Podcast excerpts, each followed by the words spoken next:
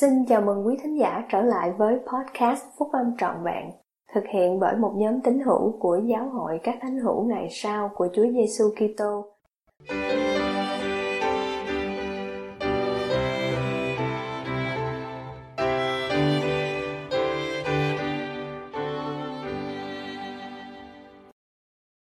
Tiếng nói của Thánh Hiểu ngày sau. Anh có muốn biết thêm không? Bài của anh Michael J. Lenz, Utah, Hoa Kỳ, của Giáo hội các Thánh Hiểu ngày sau của Chúa Giêsu Kitô, đăng trong tạp chí Liahona tháng 9 năm 2023. Một trong những người bạn cùng lều của tôi khác biệt với những người lính khác, nên tôi đã hỏi anh ấy tại sao.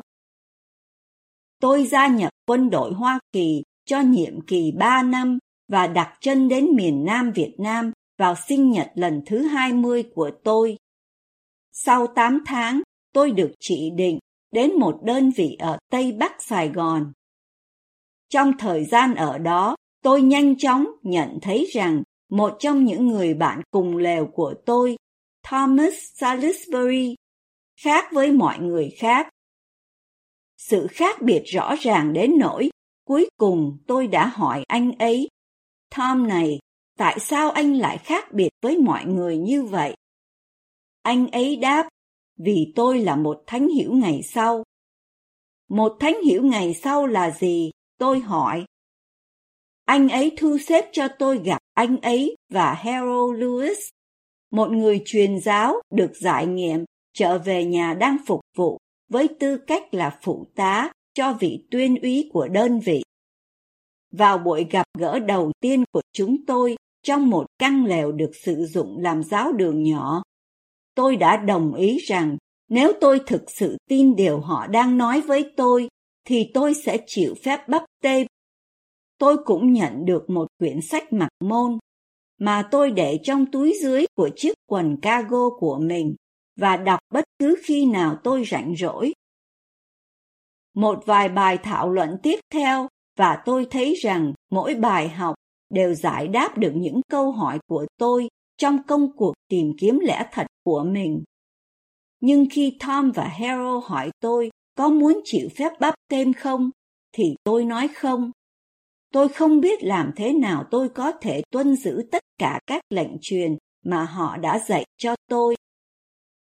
Sau khi tham dự một đại hội giáo hạt ở Sài Gòn, tôi đi đến Úc cho một tuần nghỉ ngơi và thư giãn.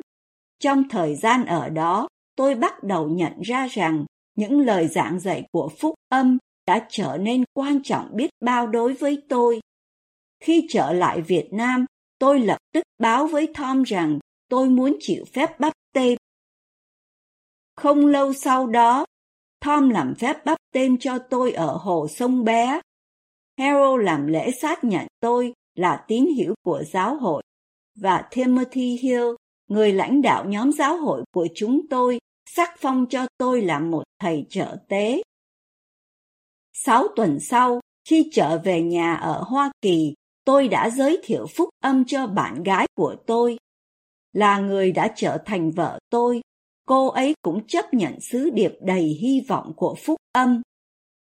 Tôi sẽ mãi mãi biết ơn rằng Tom đã hỏi tôi là tôi có muốn biết thêm không?